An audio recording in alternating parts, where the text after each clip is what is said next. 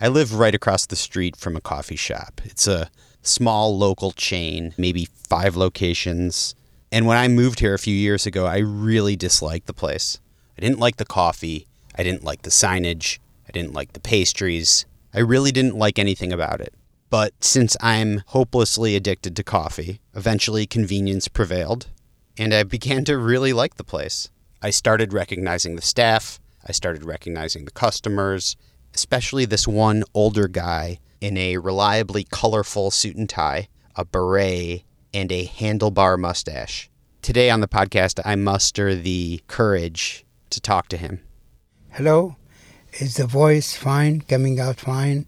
I have an accent, but uh, it doesn't bother anybody from uh, understanding every word, I believe. Good. Are you comfortable?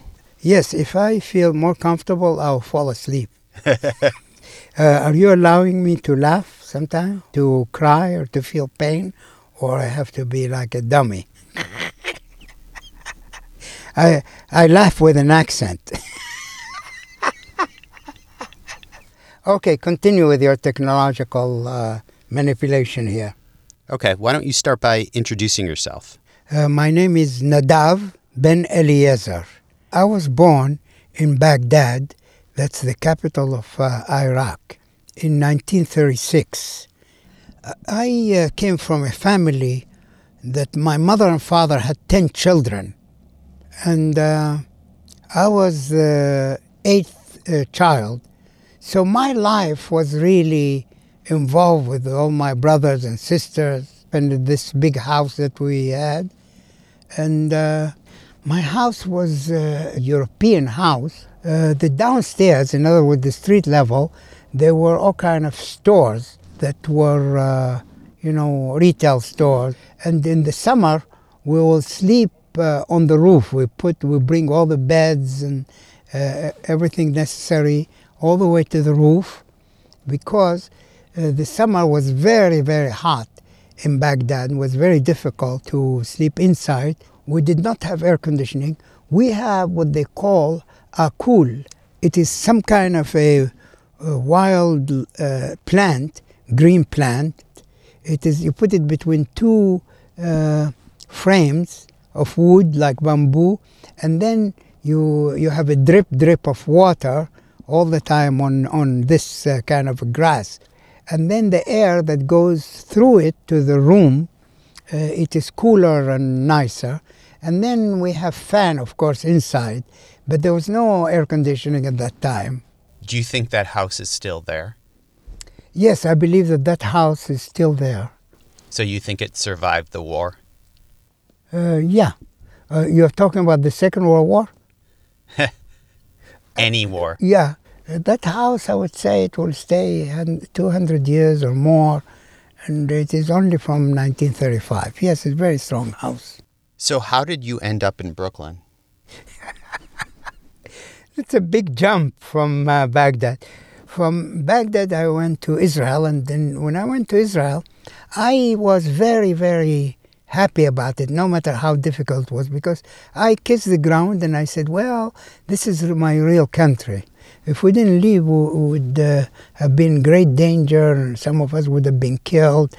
In Baghdad, I was uh, in the underground of uh, Zionist movement, and I learned Hebrew. I learned a lot about Israel. So when I came there, it was not like a strange land for me. And uh, I went to live in a kibbutz, and uh, after high school, I went to the military, like everybody has to go. And uh, we were uh, protecting this well in the desert, and some terrorists came and they shot at us, and uh, I got a bullet in my thigh, in my left leg, which that bullet is still in inside my bone, and apparently it became part of the bone itself. It's just that about 10 years ago I had an X-ray, and uh, for some car accident, and I saw that bullet still inside the bone. I thought it's interesting that I'm carrying in my uh, leg uh, all of these years. So, how's your health nowadays otherwise? Uh, in 1977, I start feeling some kind of a numbness in the right side of my body. Eventually, they, they diagnosed me with what they call multiple sclerosis. And in the beginning, it was not so bad, but with time, because uh, the messages from the brain doesn't come in a normal, regular way to the toes and leg and, and so on of the right side, the, the muscle get weaker.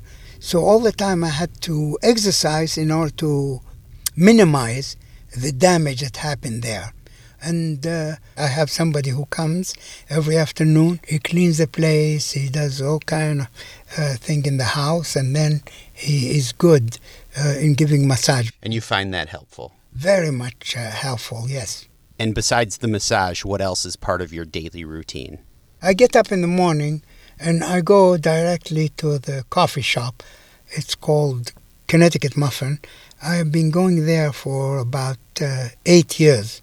And I sit in the same corner, I read the same paper, I have the same breakfast. Uh, people know me and I like it there. And then uh, I go for uh, I go and buy some fruits and things. I don't have any kitchen at my apartment. I eat uh, in restaurants around, so uh, I like where I am. Uh, it is uh, very quiet because it's kind of under the street level, and uh, I made basement into a very nice apartment by digging three feet deeper. So now uh, the height of it is about nine feet, which is pretty comfortable. Uh, it's not really the ideal what I want to do. The ideal was me really to find uh, a, a woman that I can live with, and who knows, it might happen. I must say, uh, this is a difficult subject for me right now. I'm not happy about my uh, uh, my romantic life. I'm at low point. The problem that I have is I am chasing and making uh, liaison with the young girls who are uh, in their late 20s and so on. So I have this problem that I'm really very attracted, to very young girl. I have to be more realistic. So I'm realizing that really, you know, I am I'm not what I was before. I'm not 40 or 50. I'm in some kind of a stage that uh, really a young girl uh, is not particularly uh, interesting. So why don't you go for women your age? it is like asking why uh, do you like shrimp and you're not uh, e- eating much uh, lobster or vice versa. You know, uh, I believe that uh, there should be attraction, uh, physical, sexual, and to get along and talk and feel comfortable with each other. If it doesn't happen, there's no necessity where I said I must go and get married. Never mind if this girl uh, is not really uh, uh, anything that uh, fulfill my wishes. You know, I'm surprised to hear that you're at a low point because when I see you at the coffee shop almost every day, you seem very cheerful. Oh, that's interesting. A lot of people feel like really I'm kind of happy go lucky, I have no worry uh, in my life, and so on. I uh, do that uh, purposely, not, uh, not in a phony way, uh, but in a way I convince myself that it could have been worse and there are people who have it much worse. And what's the sense of being uh, negative?